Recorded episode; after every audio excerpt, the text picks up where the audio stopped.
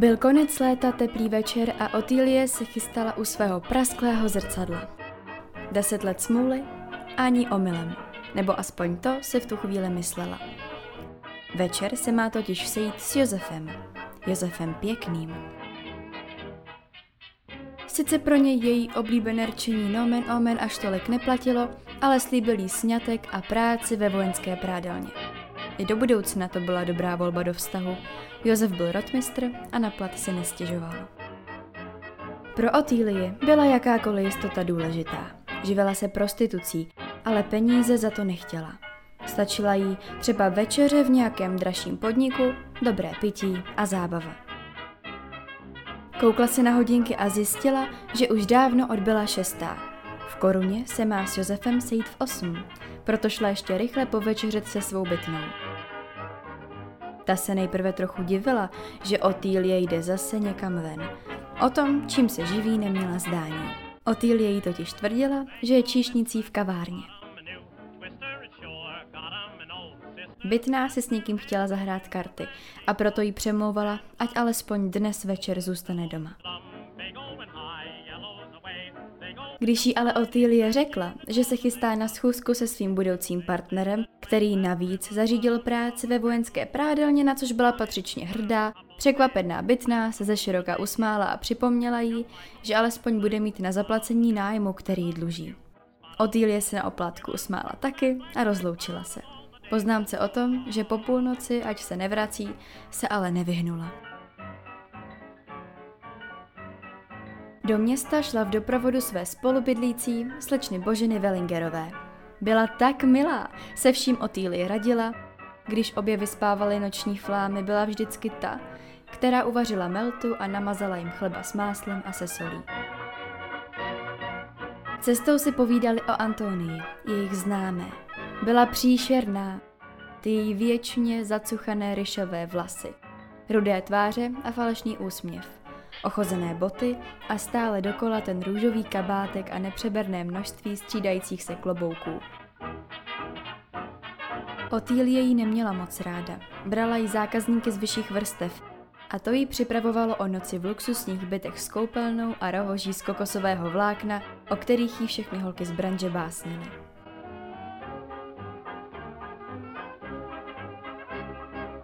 Hlasitě se bavili a smáli se, ale když dorazili ke koruně, smích je přešel. Tohle nečekali.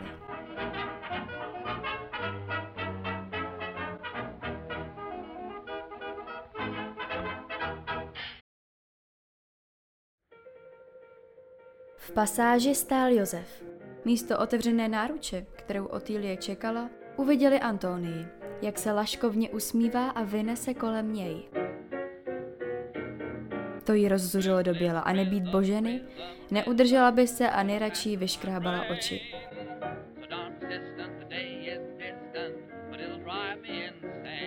Hádali se, protože ani jedna nevěděla, o co tu jde. Antonie tvrdila, že Josefa potkala u Šmelhausu, kde se nad každá holka lovila zámožnější pány. Prý se mu hned zalíbily její zelené oči, tvrdila. Otýlie to stále nechápala. Vždyť jí říkal, jak moc rád jí má a že už se těší na společná rána. Josef stál opodál, byl velmi nekonfliktní a chtěl vše v klidu vyřešit. Pozval tedy obě dámy na společnou večeři. Boženě se to zdálo celkem divné. Řekla Otýlii, že kdyby byla na jejím místě, pošle toho ubožáka k šípku a najde si někoho, kdo se k dámě chovat umí. Otýlie jí ale neposlouchala a šla.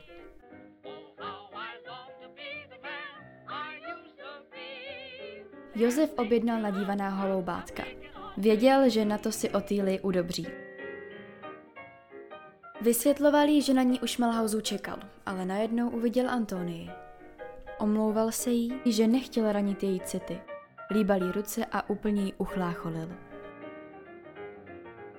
Po pár pivech na Otýlii přišla stěžovací. Měla zlost na svou bytnou. Pokaždé, když se domů vrátila pozdě, vyhrožovala jí vystěhováním.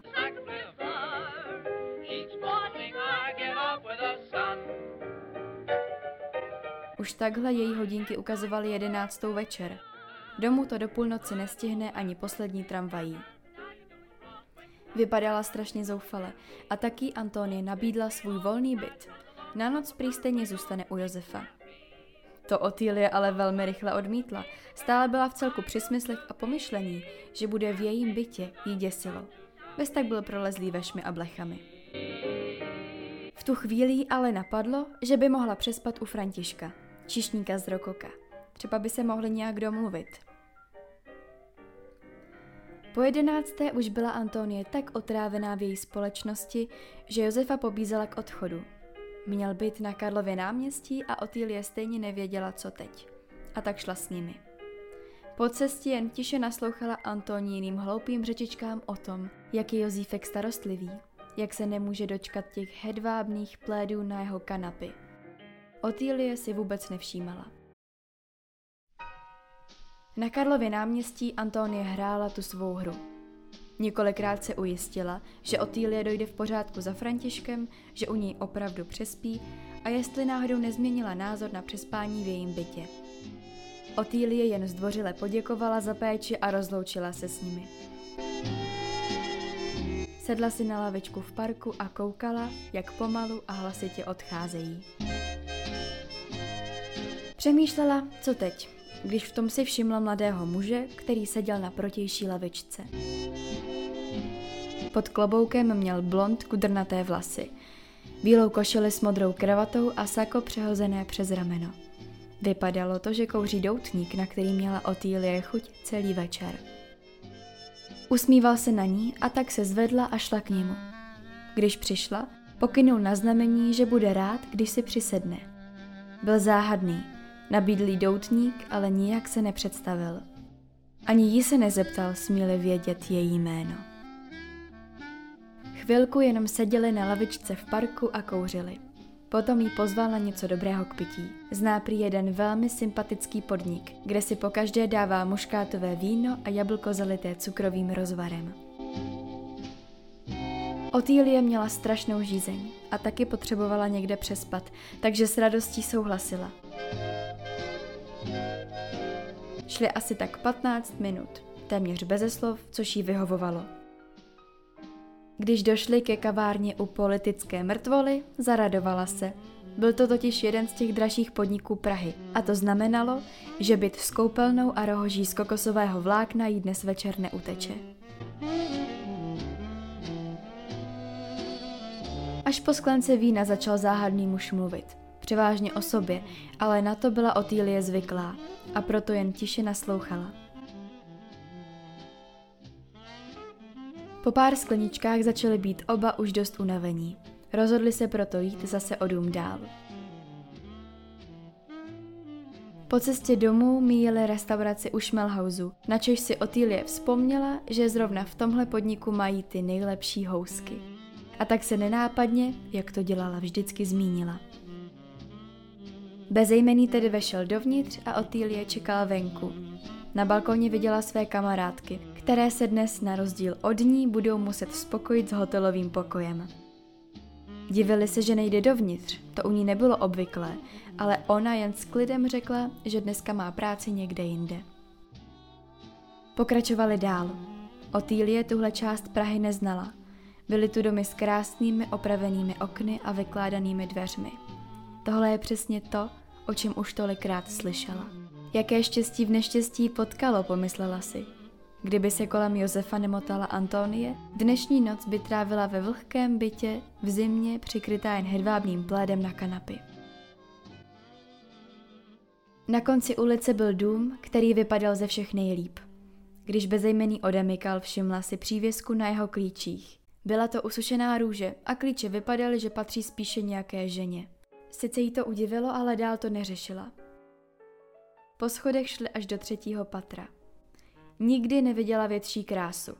V předsíni byly rozestavěné vázy s květinami, vykládané lampy od Tiffanyho a na věšáku mnoho ženských klobouků. Nejradši by si sebou vzala jeden domů. V tu chvíli vůbec nepřipadalo divné, že je v bytě svobodného muže, ale evidentně byl ženský. V salonku byla dvě krásná a pohodlná křesla, klavír a velký gramofon.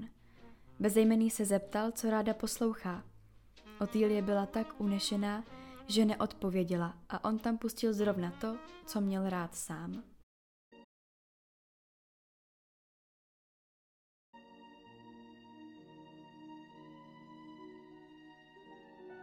Na druhé straně hned vedle psacího stolu stála velká knihovna.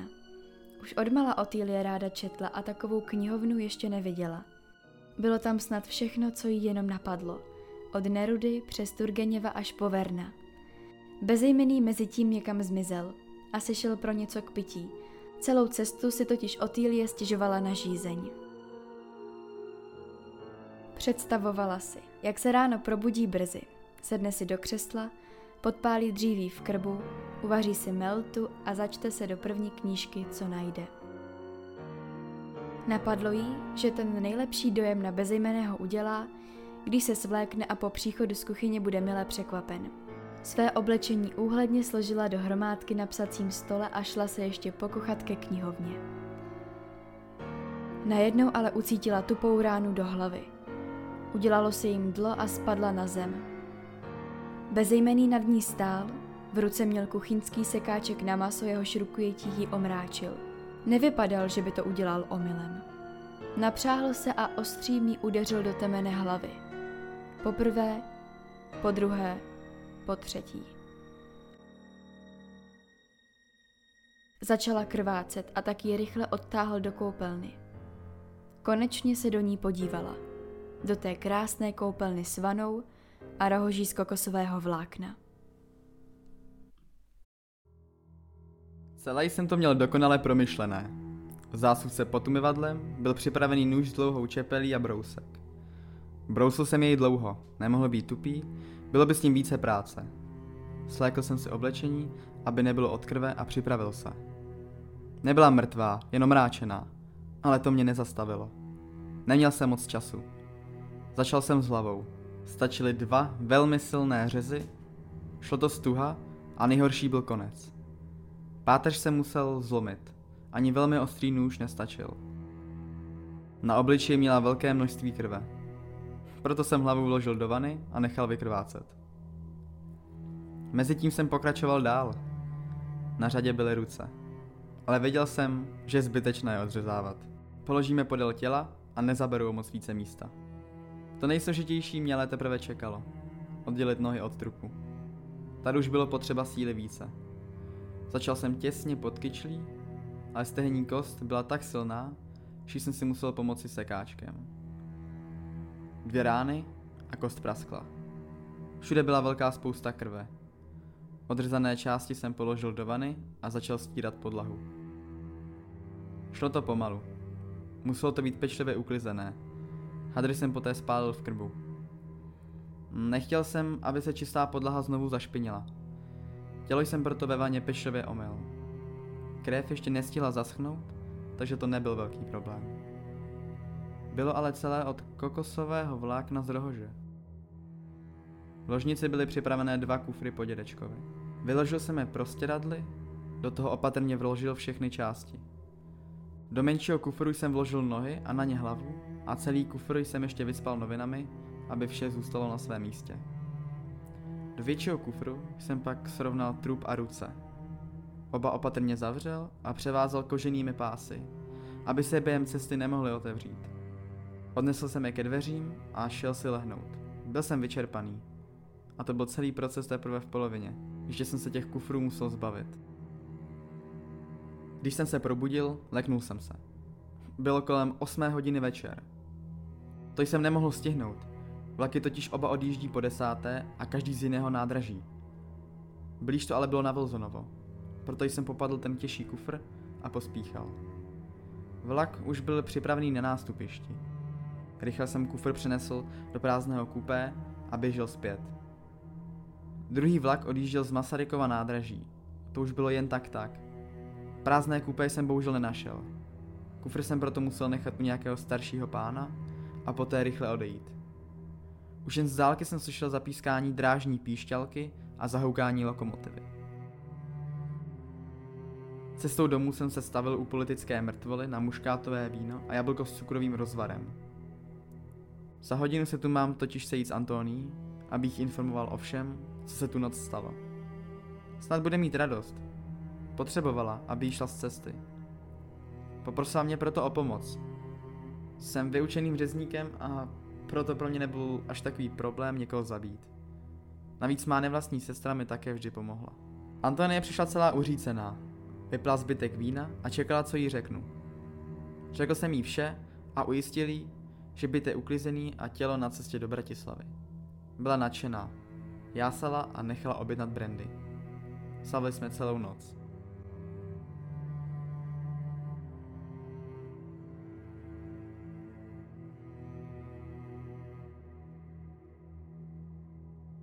Uběhl týden a o Otýlii nikdo neslyšel.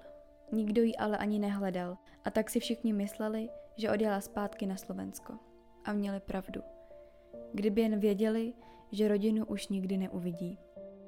Až po deseti dnech se na starém městě mezi prostitutkami rozkřiklo, že musela zmizet. Antonie se začala bát. Šla domů a necítila se ve své kůži. Pořád myslela na tu noc. Na to, že se to stalo tady, v jejím bytě, kde klidně ležela ve vaně s teplou vodou, četla Turgeněva a pila meltu. Když šla v poledne koupit chleba a máslo a procházela kolem policejní stanice, uviděla ve výloze kufry po dědečkovi a prostěradla, která měla doma. Lekla se a běžela za bratrem. Ten jí ujišťoval, že je vše v pořádku, že na ně nikdo nepřijde.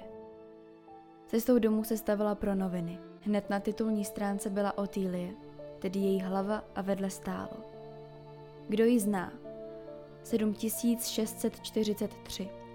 Hlava zavražděné a rozčtvrcené ženy, nalezená v kufru ve vlaku číslo 302, který dojel 2. září v 8.50 hodin do Bratislavy a věl 1. září o 22. hodině z Masarykova nádraží v Praze.